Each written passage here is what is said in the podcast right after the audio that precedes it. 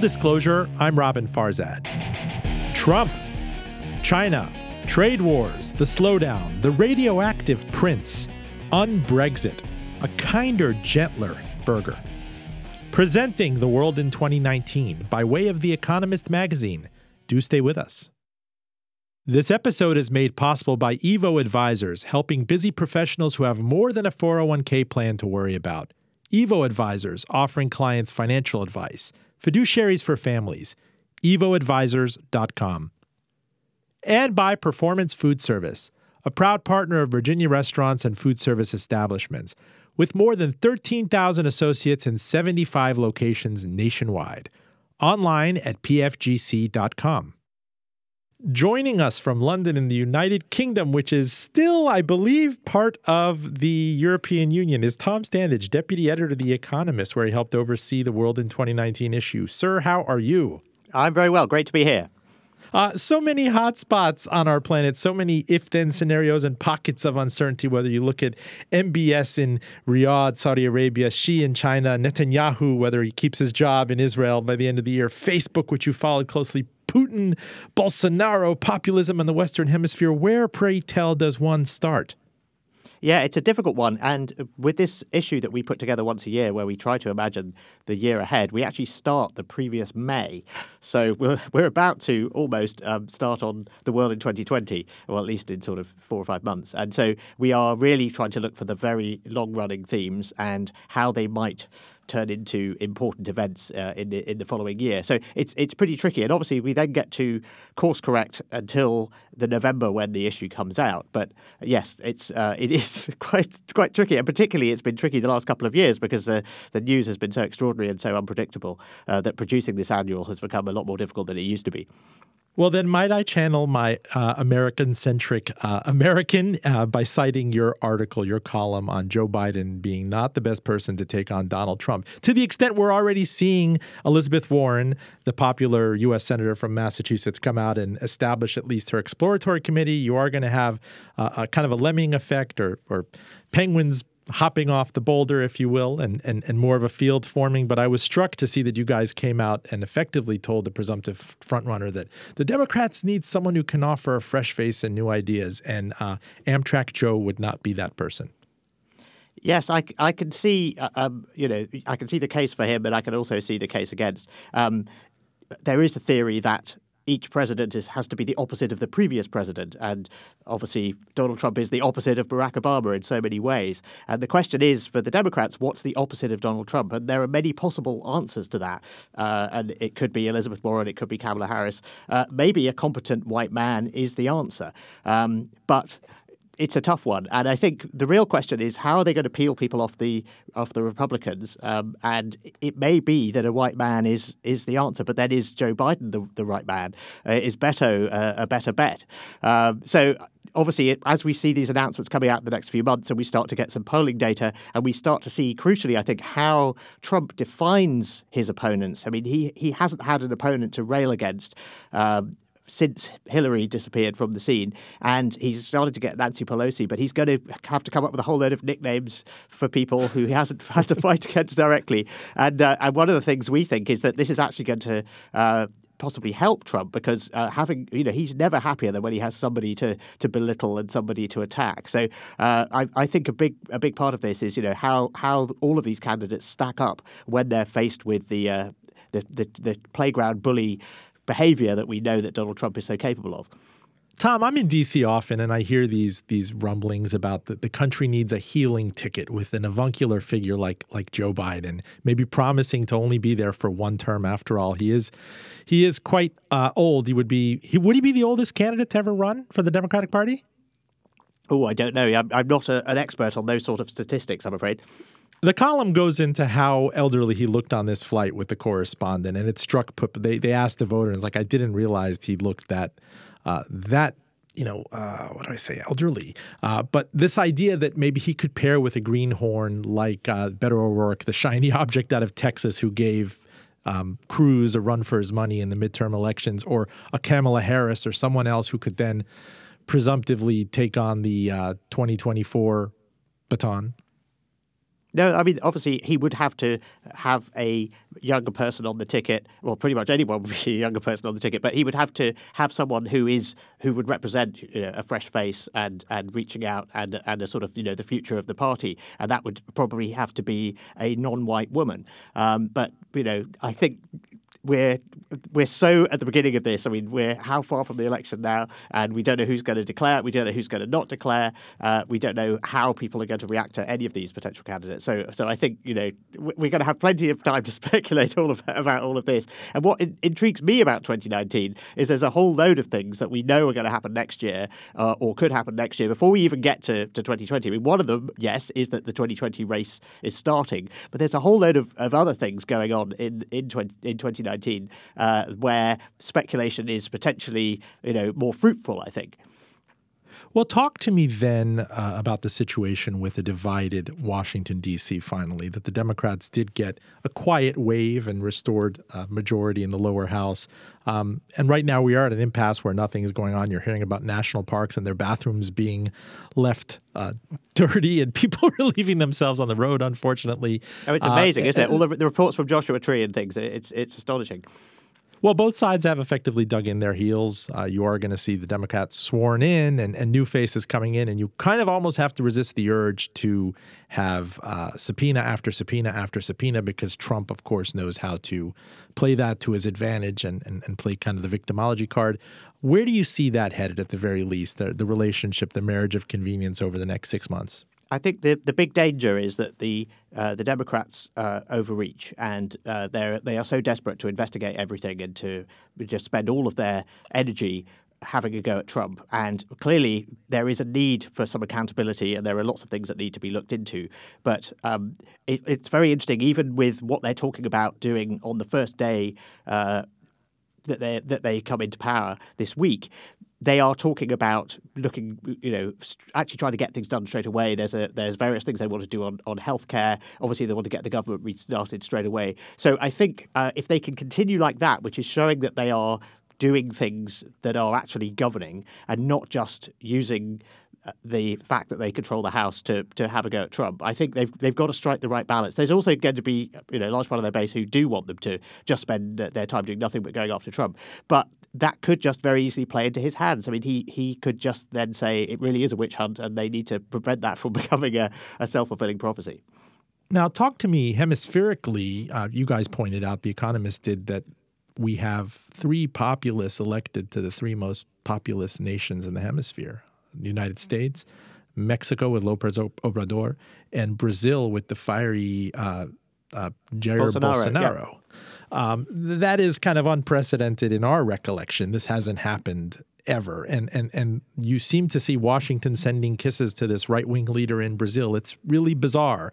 Um, uh, strange bedfellows with Bibi Netanyahu in Israel and the new leader of Brazil, who has made overtures to the right wing and some potentially anti-Semitic elements in his past, but that's all water under the bridge right yeah, now. Apparently he's also talking about a Christian axis between Brazil, uh, the United States, and Russia, um, which is a sort of weird combination that I hadn't thought of before. but, um, um, yeah, no, it is it is extraordinary, and uh, it is very tempting to see all of these people as mini Trumps, and you know, like Duterte as well. I mean, it, it, they seem to be popping up all over the place, um, and the thing about Bolsonaro is he is an unsavory character in many ways.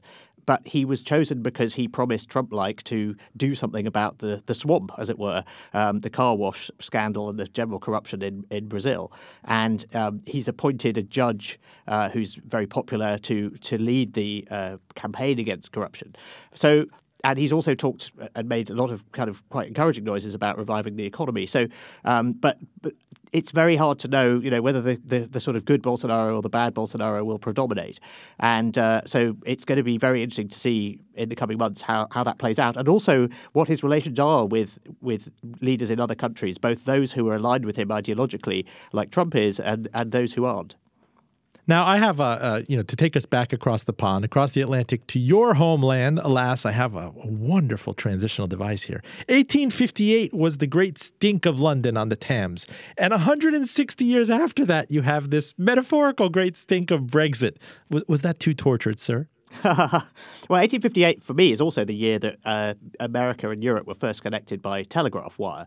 So that's the that's what comes into mind uh, for me uh, when you when you think about that period. But yes, there is this. Uh, is it a stink? I mean, it's really it's paralysed British politics. Well, Parliament isn't covering the drapes in lime to kind of conceal the stench right now, but certainly, I mean, this this acrimony and this fear and loathing, and did we make a mistake, and what's going to happen, and very few people can name the Prime Minister of the UK. yeah, it's not as bad, as, it's, it's not as, bad as Australia, but yes. No, well, the, the truthful answer is that no one knows where this is headed, and what's striking is that if you look at the parliamentary arithmetic, there is not, it seems, a majority in favour of the deal that Theresa May, the Prime Minister, has negotiated uh, with the European Union about leaving. And the only thing there does seem to be a majority for is is not tried to leave with no deal at all, so a, a so-called no deal exit, where you just sort of walk away. And um, most people think that would cause absolute chaos at the ports.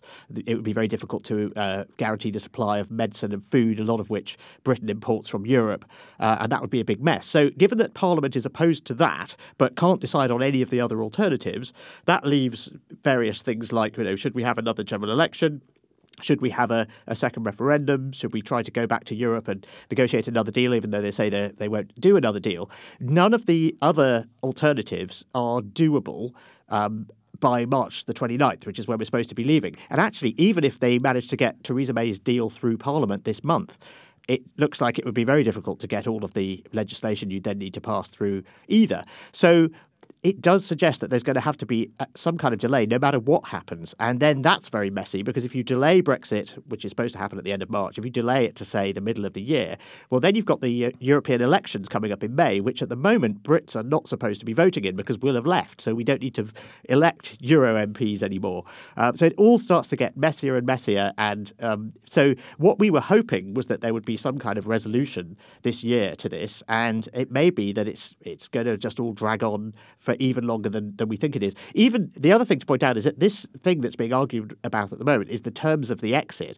And even then, even if you could agree on that, you've got many, many years of negotiating what the future relationship between Britain and Europe looks like. And that's essentially doing a very, very big trade deal. And we can see from the amount of time it's taken Europe to do trade deals with places like Canada um, that I mean, I think it took something like eight or nine years to do the Canada deal. Uh, that is potentially going to take many years as well. So Britain is going to be in Brexit limbo for the foreseeable future.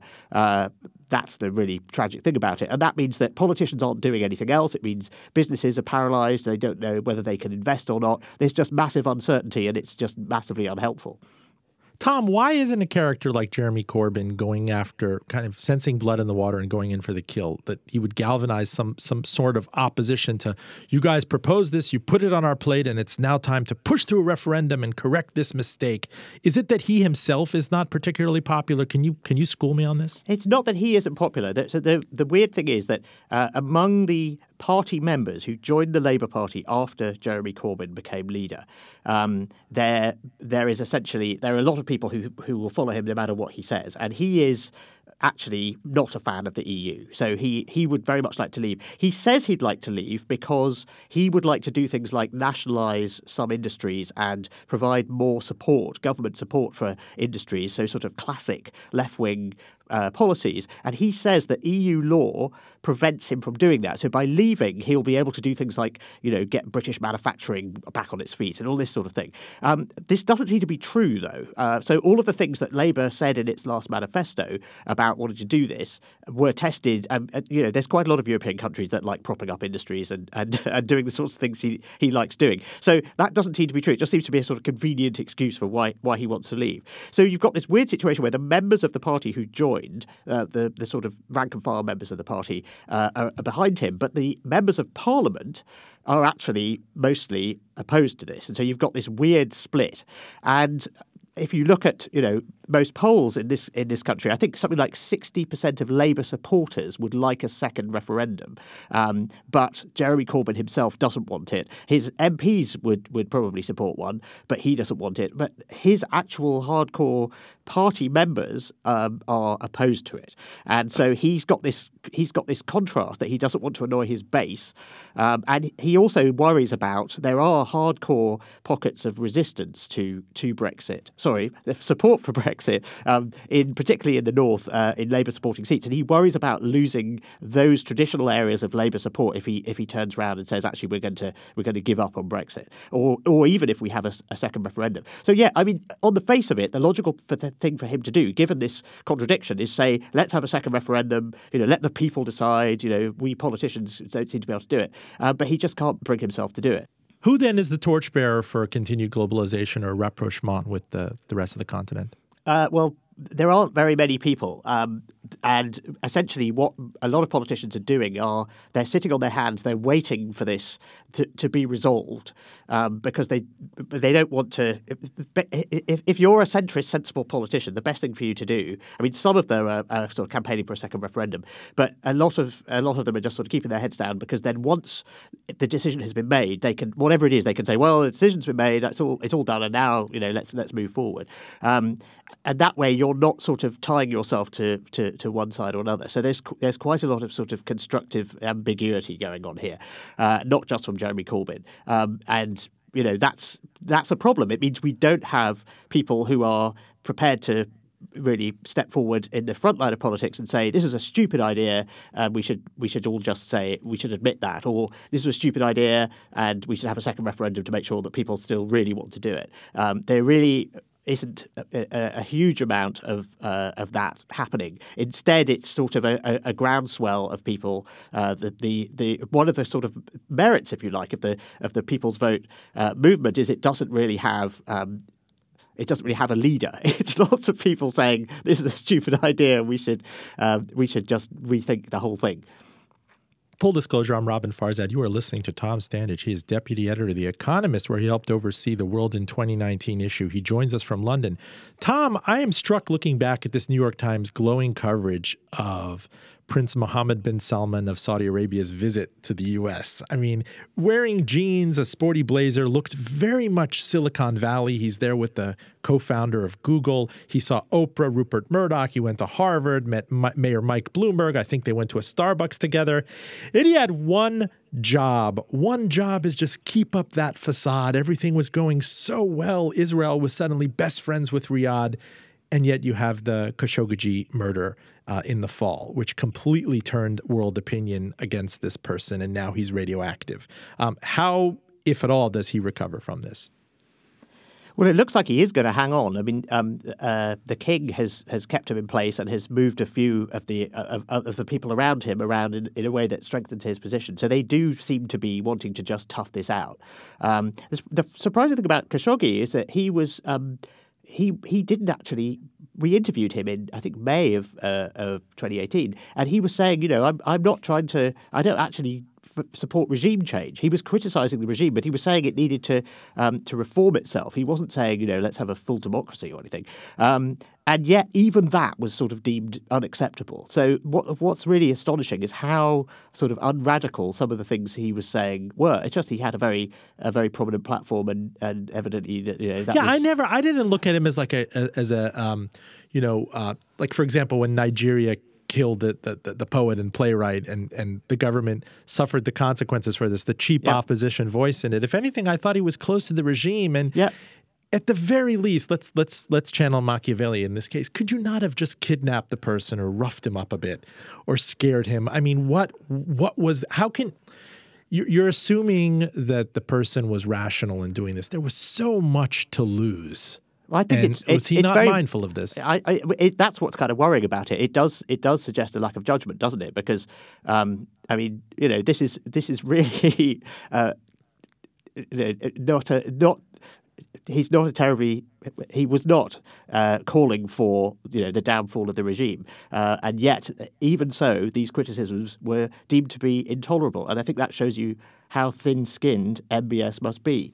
Um, so uh, evidently, he is he is he's going to hold on, and the king has decided to leave him in place as crown prince, and so I don't think anything's you know, going to change on that front uh, this year. But uh, we are seeing the implications of this in the business interests of the of the Saudi sovereign wealth fund and, and so on. And people are saying they don't want to be associated with it anymore. People leaving um, and so forth. And it's obviously you know very bad for for them just from a purely you know financial point of view, and and it also deals a blow to this a, a, fatal blow to this image that MBS had managed to craft that he was going to be liberalizing and reforming. And obviously, you know, he did this very symbolic thing of allowing women to drive. And our editor in chief, Zanny, went to, went to Saudi Arabia on the day when it became allowed and actually, you know, drove a car. Wow. Um, so, you know, it, it, all seemed to be going so well. And and yes, he this this sort of misjudgment has just meant that it's it's all of that has come to an end. And and that very glowing persona that he'd managed to create is we we're, we're now all saying we we got it wrong and we, we shouldn't have said all those nice things about how optimistic we were. I have to ask you, whenever I see headlines about this incident at the at the at the consulate in, in Turkey, which surely they must have been mindful that there must be microphones in place or uh, the regimes are not exactly 100% besties and they trust each other to do this. And um, the, the, the ruler of Turkey Erdogan has been dripping, dripping, dripping embarrassing intel on this event, and it, it, it's it's caused the Saudis to look, you know, oh gosh, we didn't realize, or they covered it up initially. But um, I'm also tempted to think of the extrajudicial assassination attempt. I know that's redundant of the Salisbury incident in the UK with uh, the attempted murder of Russian uh, uh. Oh yes, a, a, former Russian spy. Yeah, that's right. With yeah. the Novichok incident, and then the Soviet, and, and, then I wonder, stepping back from if if Putin and, and MBS are just saying, kind of, the impunity is abundant. We're not afraid of this. We're not afraid if the world knows we're trying to BS through this. That these things are related. And you mentioned Duterte earlier, and Duterte can get away with any sort of extrajudicial killing in Manila. That this is the kind of world we just live in right now because you're not going to get a full throated opposition response from the White House. Well, I think that is I think that is fair. I think in, in the case of I would say MBS is, is in a slightly different category because I think in the case of Putin, uh, Putin wanted to send a message. I think that that with the attempt on uh, Skripal, which was that um, you know you're not safe anywhere, and even if you think you are, uh, you're not. And I think that was the the message that because uh, it was so obviously obviously them, but also by lying about it and by saying no, it wasn't us and these were tourists and, and all of the other kind of nonsense. I mean, this is you know Putin invented this playbook where you just whenever something bad happens, you flood the zone with with different explanations. I mean, I remember when they that plane got shot down over over Ukraine, and they came up with all these ridiculous uh, possible other stories. Um, and there were so many of them that you know no one can tell what's what what the truth is anymore because there are all of these different theories. And and Putin is just a master at that. But he also knows that the direct lie that everyone knows is a lie, but no one can do anything about, is a very very visible um, expression of power. And and Trump uses this technique quite a lot as well. I mean, he you know he he repeatedly says things that aren't true. Um, but he, in a way, he's saying, you know, who who who can stop me? I can make my own reality by just saying by saying these things. And Duterte again by admitting to various uh, uh, crimes in his past. Uh, firstly, he thinks they make him look like a tough guy, and secondly, he's he's sort of saying, you know, no one can no one can stop me. Uh, it's an expression of power. I think in MBS's case, I don't think um, this was meant. I think they literally thought that they'd make this guy disappear, and everyone would say, "Oh, where's he gone?" and it would be a mystery, and it would be unresolved. And uh, the fact that the Turks turned out to have bugged the embassy, which is a big no-no diplomatically, but, but it turned out that they did, and the Turks came up with this theory that they tried to float through a state-friendly news newspaper that Khashoggi's um, Apple Watch had recorded everything, and that this had somehow been how they'd found out about it. So they obviously the Turks didn't want to admit that they had bugs in the embassy, but they came up with this with this sort of plausible. I mean, if you don't think about it too hard, it turns out it's not plausible because it turns out that Apple watches with cellular connections don't work in Turkey, and then of course, it, well, it turns out you can hack them so that they do. So it, it all just became this kind of ridiculous. How can you how can you prove that it wasn't really that? And that was really what the Turks wanted. They just wanted some very very slender reed uh, which they could say, well, this wasn't it wasn't us recording it, um, and somehow the audio is there, and we we don't need to go into it. Anyway, had had they not had this really incontrovertible, incontrovertible evidence, um, you know, then then maybe they would have been able to have this sort of mysterious disappearance. But I don't think um, I don't think it was meant to have been. Uh, discovered and then a warning to other people or a uh, a sort of demonstration of anyone's power. And I think that's the difference with the kind of thing that Putin does. Putin does obviously stupid or obviously made up thing. I mean, the, my favorite one was when he discovered a an urn, an ancient Greek urn, on the bottom of the Black Sea. He went scuba diving and, oh, look, there was an urn, and he discovered it. And of course, it had just been taken out of a museum. You've never seen just a clean urn on the bottom of the sea. All the time when he went to the, t- uh, to the zoo and the, some tigers escaped, and he just happened to be holding a, a gun with tranquilizer darts in it. So he shot the um, he shot the tiger with a tranquilizer dart, and all of the uh, you know people at the at the zoo were like, "Oh, thank you for saving us." Uh, and then he, you know, just just the other day, he was playing. Um, he he put his ice skates on and uh, he went and played uh, in a in a you know celebrity ice hockey match, and amazingly he scored five goals. And the Reuters well, report this happens match, with the leader. This happens yeah, with the yeah. dear leader of North Korea too. Yeah, exactly. It's, what, yeah, four the, holes in one in a row. I think the first time he ever played golf, he got he got nine holes in one on the first round. Yes, exactly. Uh, but no, Putin. I mean, in Putin's case, um, you know, everyone knows it's rubbish. Well, not everyone, but I mean, most people know this is this is rubbish. But he's kind of saying, "Yeah, who's going to stop me?" Uh, and it's a it's a it is a, a, demonstration of his power. Yeah, the Reuters report said that the that the netminder in the in the hockey match looked like they were sort of actively trying to get out of the way. You know, the worst thing they could possibly have done was accidentally blocked the goal because then they would have got into trouble. So, um, so yeah, this this kind of um, and in fact, we have a piece in the World in 2019 uh, issue where we we talk about this sort of uh, appropriation of reality TV tropes and memes by world leaders, and uh, and and Putin has launched a reality show uh, in 2018 as a way of trying to you know improve his ratings. He's got terrible ratings at the moment, which is one of the reasons that he's you know up to no good in, in Ukraine again. Um, and sorry, uh, you know, next to next to Ukraine by uh, by Crimea, and um, it's essentially a, it's all a ploy to try and rebuild his really quite terrible ratings at the moment. Well, Tom, the footnote on the Novichok attack is: I wonder has has British intelligence broadly been emasculated? Aren't you supposed to see some sort of response? I mean, oh, eh, eh, I, I, understand you have Parliament and Theresa May and disarray dealing with Brexit on their own, but are they effectively unable to go and, and maybe respond in kind? Maybe not as savagely, but to show that they too have assets on the ground in Moscow? Uh, what? Just a retaliatory killing? I'm not sure. I don't know. Other, I'm not other sure that's than, our other style. Than, other than moral suasion and coming out and saying we are shocked, shocked. We have photos of these two men. Clearly, it was brazen. They were photographed everywhere, and I think part of the insult was parading them out in front of state TV afterwards and saying, we're just so traumatized by this.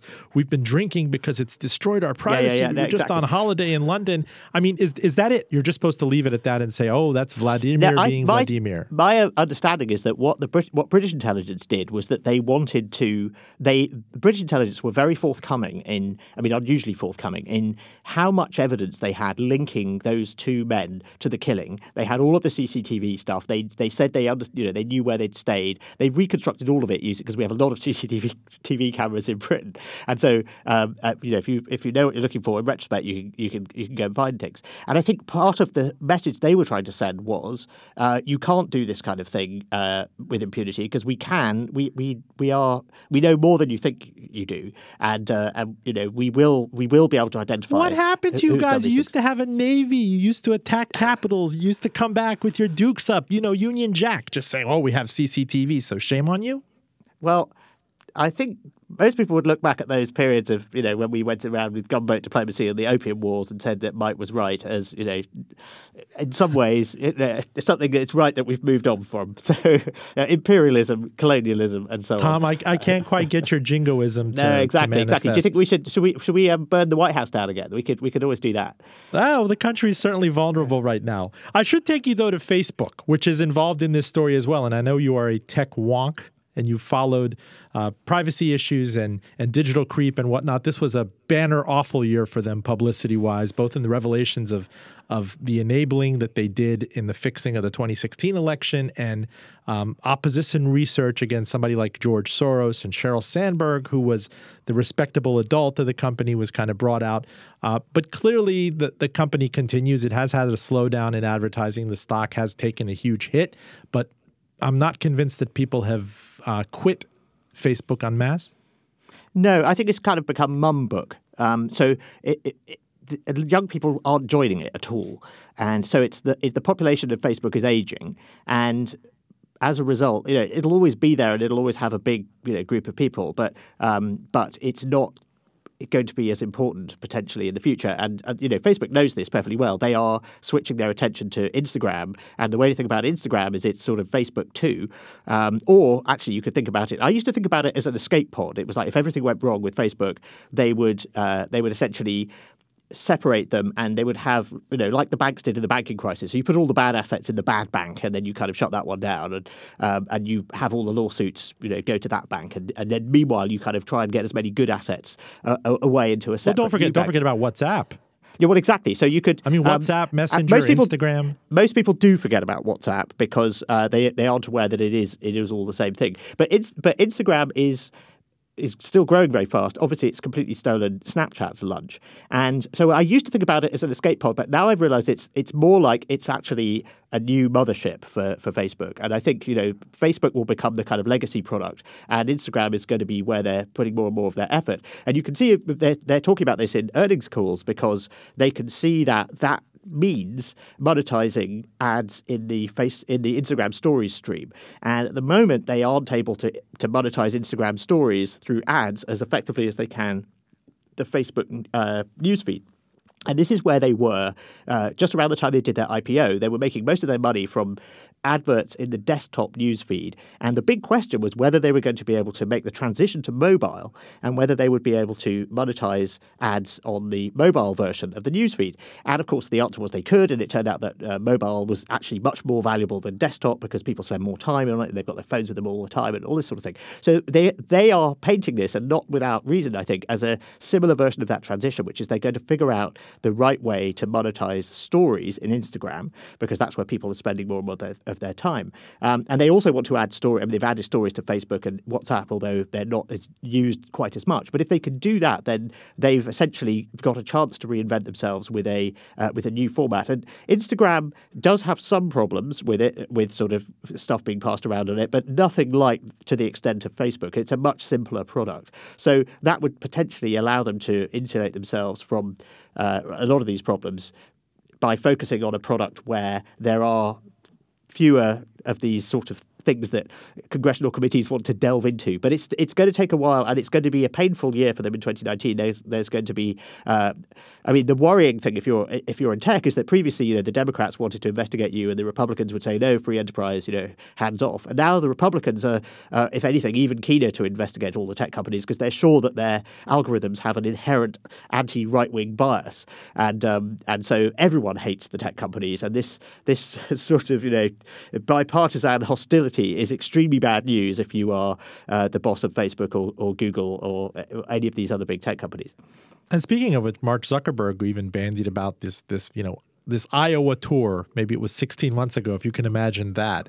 Uh, I don't understand. You know, looking back to the year 2000, can anybody truly believe that Bill Gates of Microsoft was a villain?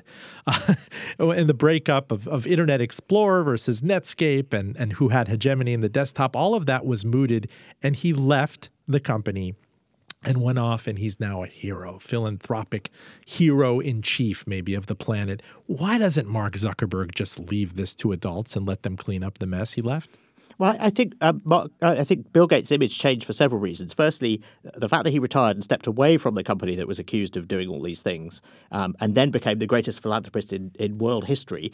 Uh, firstly, you know that counted for something. Secondly, uh, we all realized that the the thing that Microsoft then became a much less powerful company. So the thing that we were worrying about, which was that they were going to rule everything, um, didn't matter so much. Um, you know, people became much. It was like, okay, the internet has arrived and mobile phones have arrived, and Microsoft isn't very good at doing anything with mobile devices. So, uh, so they got left behind, and everyone started to worry about Google instead, uh, and now Facebook. And so those, th- you know, the world moved on, and now the, actually one of the you know great comebacks in, in corporate history has been what um, Microsoft's done uh, under its, its new boss in the, in the last couple, well, last three or four years. And it, I mean, it, it, I think it's now a more valuable company than the Apple again, isn't it? So I mean, it's it's it's come back, and um, as a result, it's come back in a way that doesn't touch people's lives quite so much. It's a, it's mainly a cloud services company now, and yes, you know I have an Xbox and so on. But the thing that people were worried about all the time was that Microsoft was going to kind of own every facet of their lives, the computers they used at work and the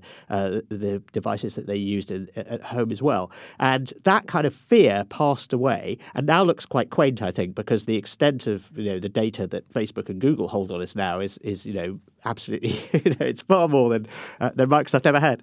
Talk about Facebook and Google. They they lord over a veritable you know duopoly of all advertising. They've sucked all the revenue out of the room. You've seen what's happened to newspapers and the Time magazine world and and uh, publications falling left and right, and even marginal players like AOL and, and Yahoo selling out and, and saying, yep. "Oh, we our pivot to video didn't work." Even so, and even after Mark Zuckerberg lost more money than any of the world's 500 richest billionaires during 2018, he is still worth more than 50 billion dollars, which has yeah, me wondering still, it, if it's it's still an advertising machine. I mean, Facebook and yeah, Facebook is a you know it's it's, a, it's printing money because it controls so much of uh, of people's attention. Um, so I mean, it, it, it's often said of Google that you, and Facebook, Google is where you go when you want to get something done, you want to find something out, and they want to get you off their results page as fast as possible. And sometimes that means by clicking on an ad. But you know, essentially, you go to Google to get work done, and Facebook is where you go to kill time. It's like, oh, I've got five minutes before my train arrives, so you get Facebook out to to waste time. And there's an enormous amount of that kind of you know time sponge capacity that that people have, and that's an amazingly in each of their different ways. These are both amazingly lucrative things to be. Um, so yeah, that duopoly is looks looks quite. People talk about it being challenged, and you know who who will challenge it? Could Snapchat challenge it? I mean, a lot of people supported uh, Snapchat because they wanted a, a third play here, and, and, people also said Verizon uh, potentially in the US at least, because obviously it has all this data from people's phones, being the biggest wireless carrier, but then it also had AOL and uh, Tumblr and various other uh, properties that it, it had put together. Um, it's clear now that Verizon has abandoned that; and it's written down the value of all those uh, things that it was doing. But that, for a while, was the plan that they were going to be the number three uh, to the big two, at least within the within the US. But at the moment, that that doesn't seem. But at the moment, Amazon seems like the, the biggest challenger. Its its advertising business is is growing extremely fast, uh, but it's still a way off uh, the other two. Tom Standage, deputy editor of The Economist, kindly take us to the Middle East. There was a column on Benjamin Netanyahu's battle for survival in Israel. Here he is. He is rather popular. Um, for for the many terms he's still been in office. I do not recall another prime minister of Israel having this kind of longevity in the modern era, and yet he does face this this sort of Damocles. Was there an ethical transgression? Is the the country's attorney general going to come after him? Does he have to declare another election up for grabs? Can he still cobble together uh, a right and um, right of center coalition to keep him in power? Talk to me about him.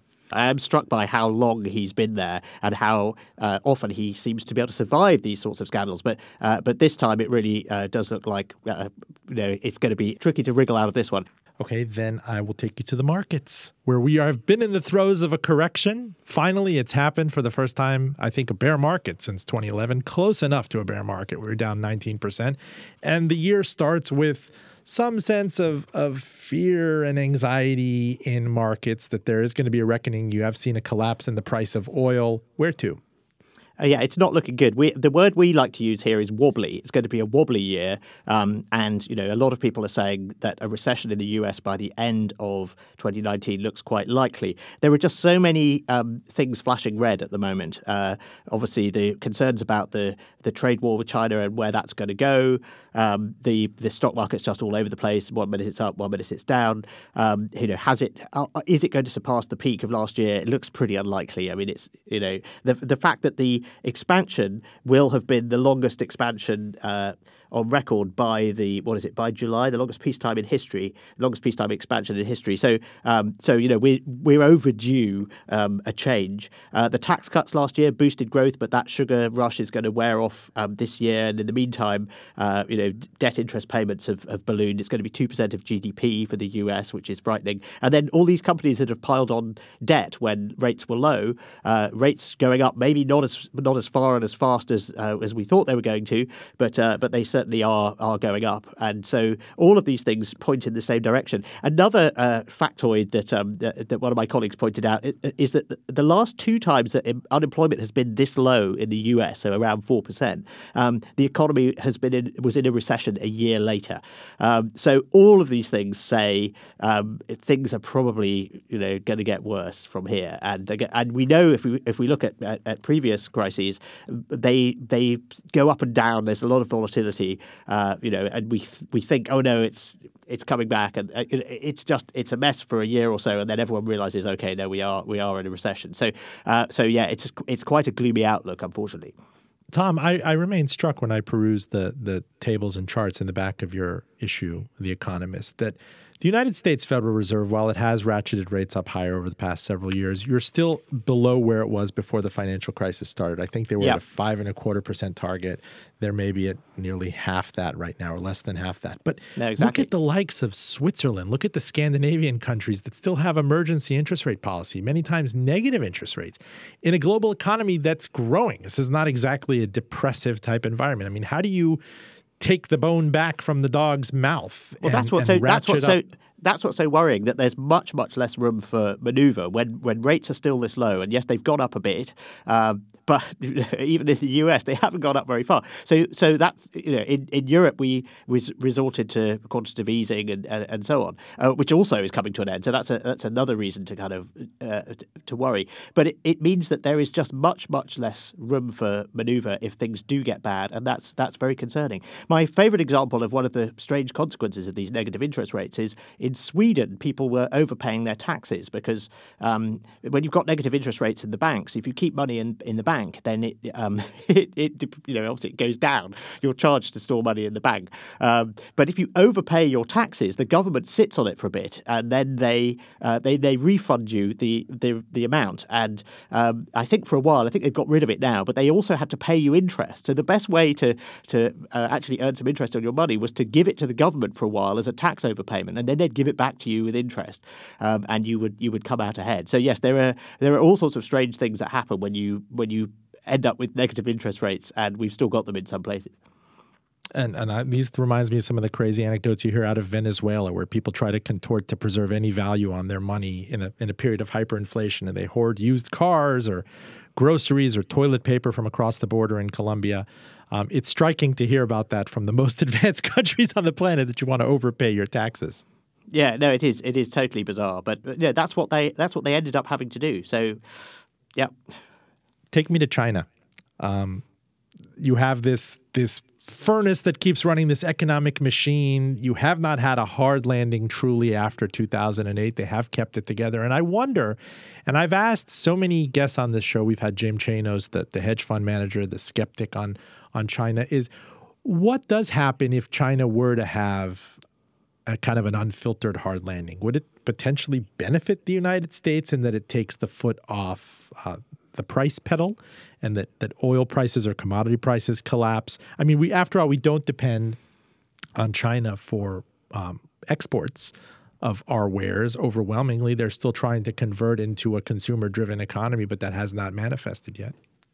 Right, but you do re- rely on them to buy your treasury bonds, so that that's quite worrying. And the and oil prices are already already pretty low. This is an interesting year for China because, um, as is any year with a whole load of nines at the end of it, um, because they, they end up having a whole load of anniversaries. And, and uh, in fact, 2019 is um, is a is a particularly big year for anniversaries. It's the hundredth anniversary of the May the Fourth movement, and this was a student uprising that led to the founding of the Chinese Communist Party in 1921. And there's the sort of spirit of May the Fourth, and there's a there's a a fight over sort of whether the spirit of, of May the 4th still resides with the Communist Party and with the government, or whether protesters against the government are in fact the sort of true um, heirs to, to, to, May the 4th. And this, this debate happened in 1989, um, just before the, I mean, this was one of the, the catalysts for the, for the Tiananmen Square uh, protests, because it was students, again, who were competing, who were protesting against, against the government.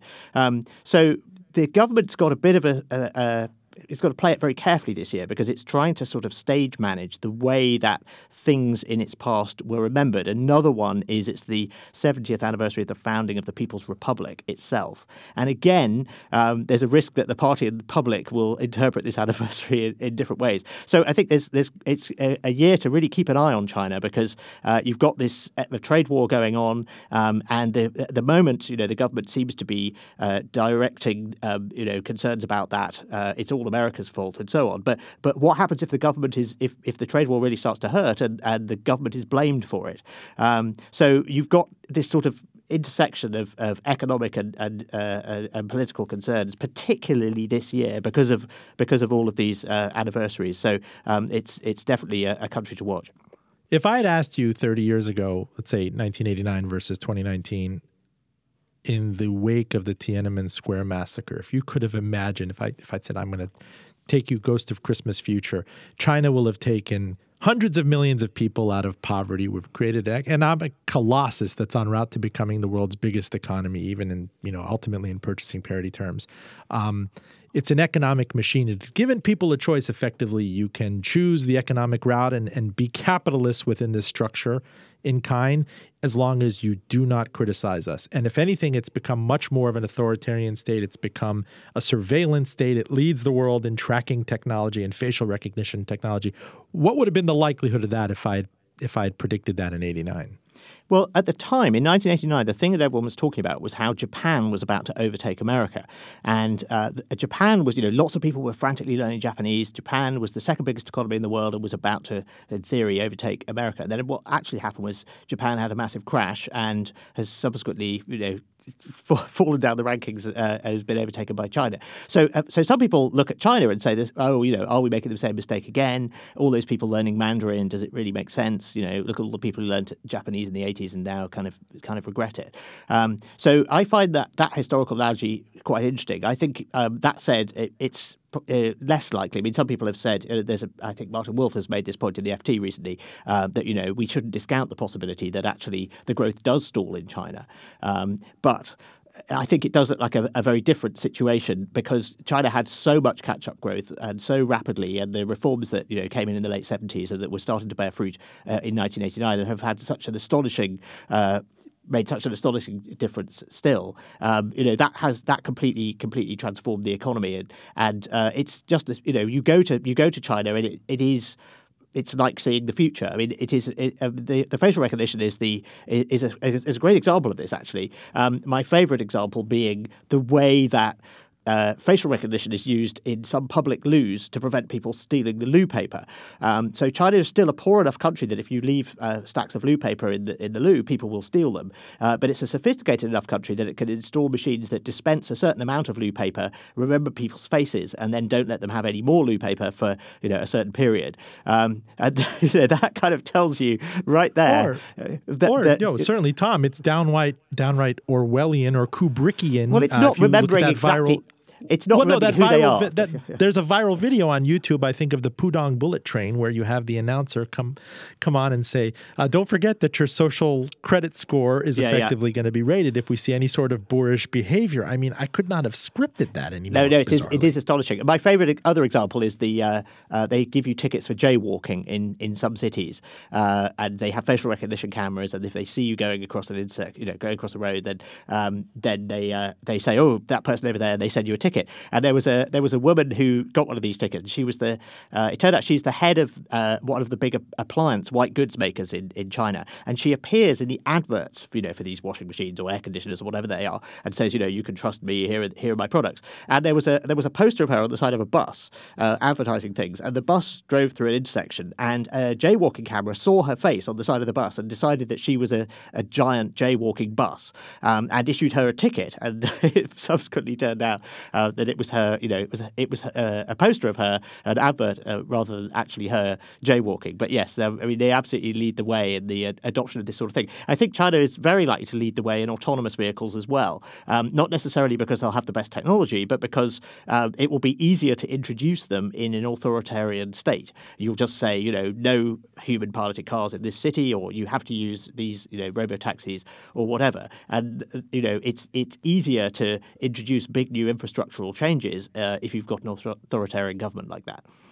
Full disclosure, I'm Robin Farzad. Joining us from London is Tom Standage, Deputy Editor of The Economist. Uh, sir, in the 10 minutes or so we have left, I, I, let you have open skate, like they used to say in the, the skating rinks of my childhood. Uh, what would you like to talk about? What is being short shrifted? What do you think we're going to be talking about six months hence?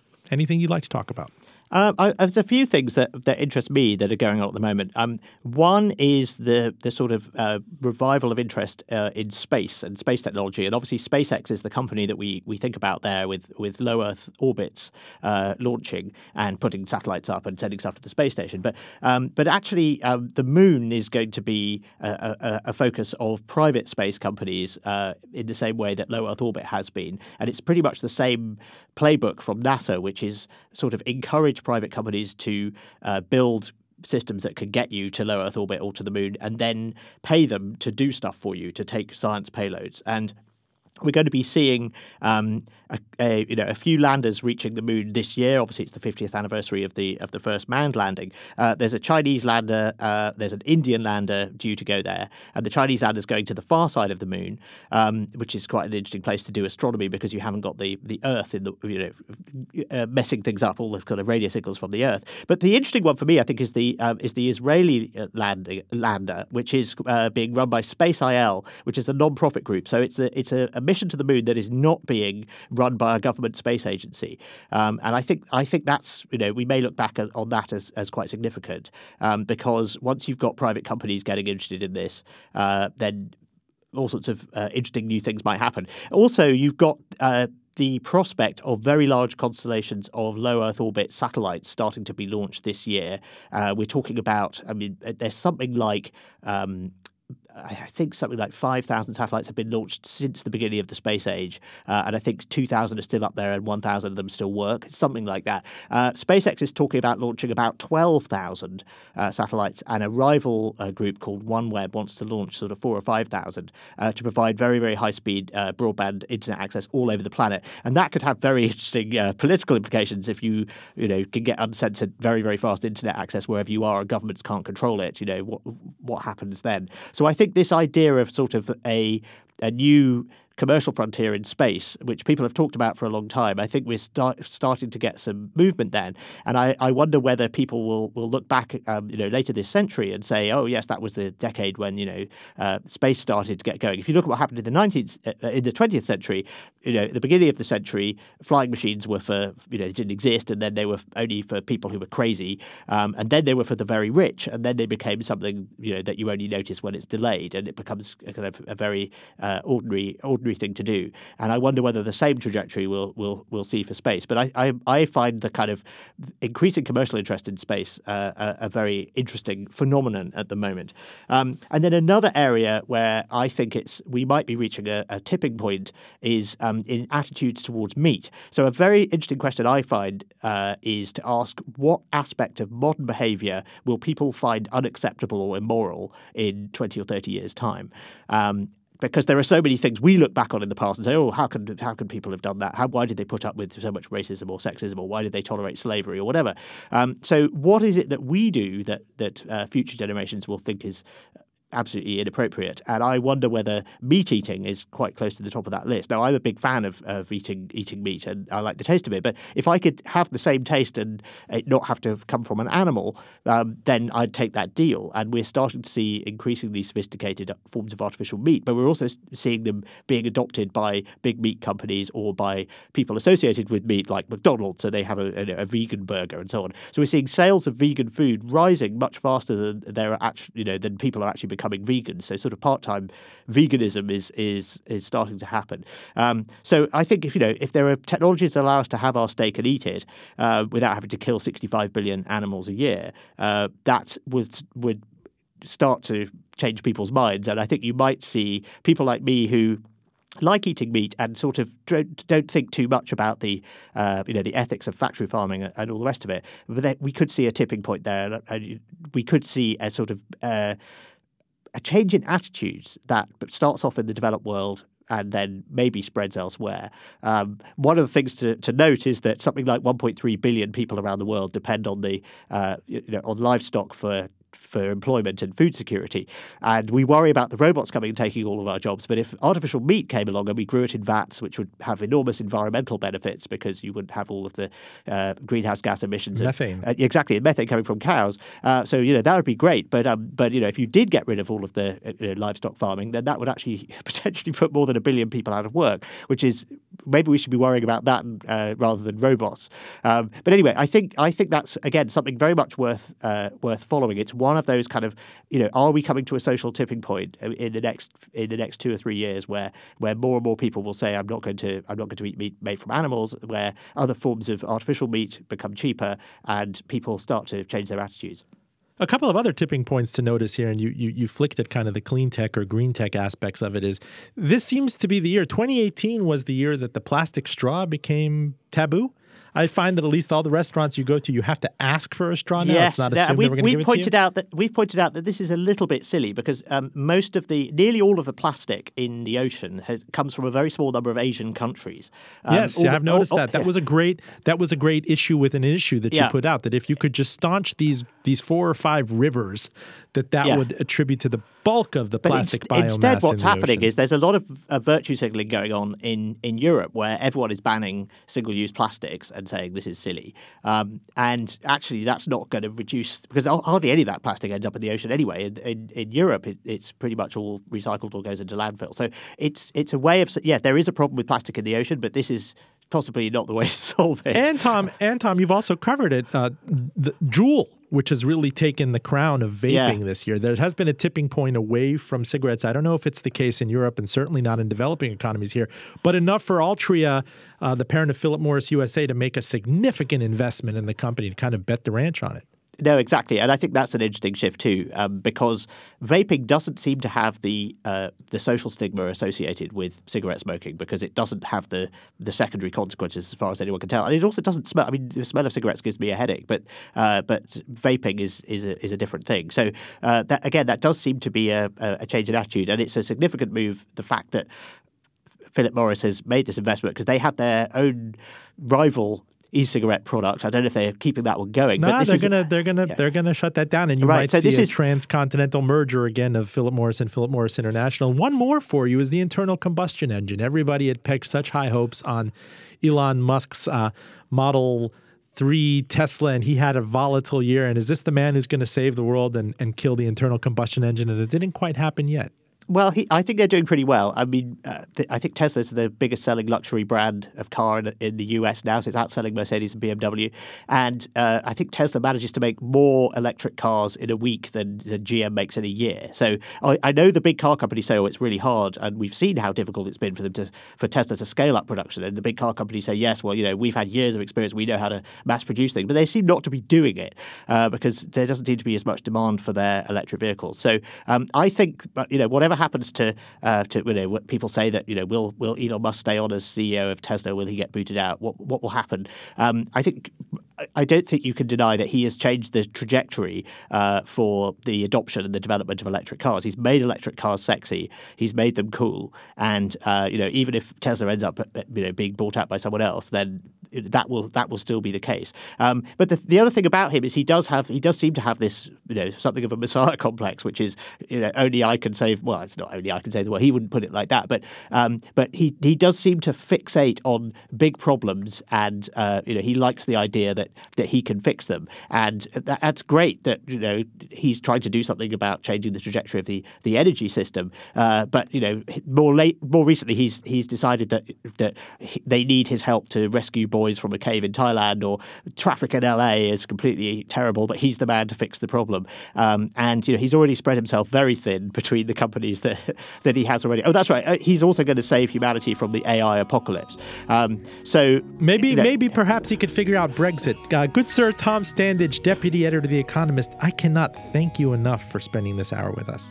You're very welcome. It's been great. Thank you. Full disclosure our engineer is John Valentine. Special thanks to WCVE. You can catch all episodes of Full Disclosure on NPR One and on iTunes at link fulldradio.com. Additionally, you should visit Twitter at Full D Radio for info on upcoming live events. Happy New Year. I'm Robin Farzad, back with you next week.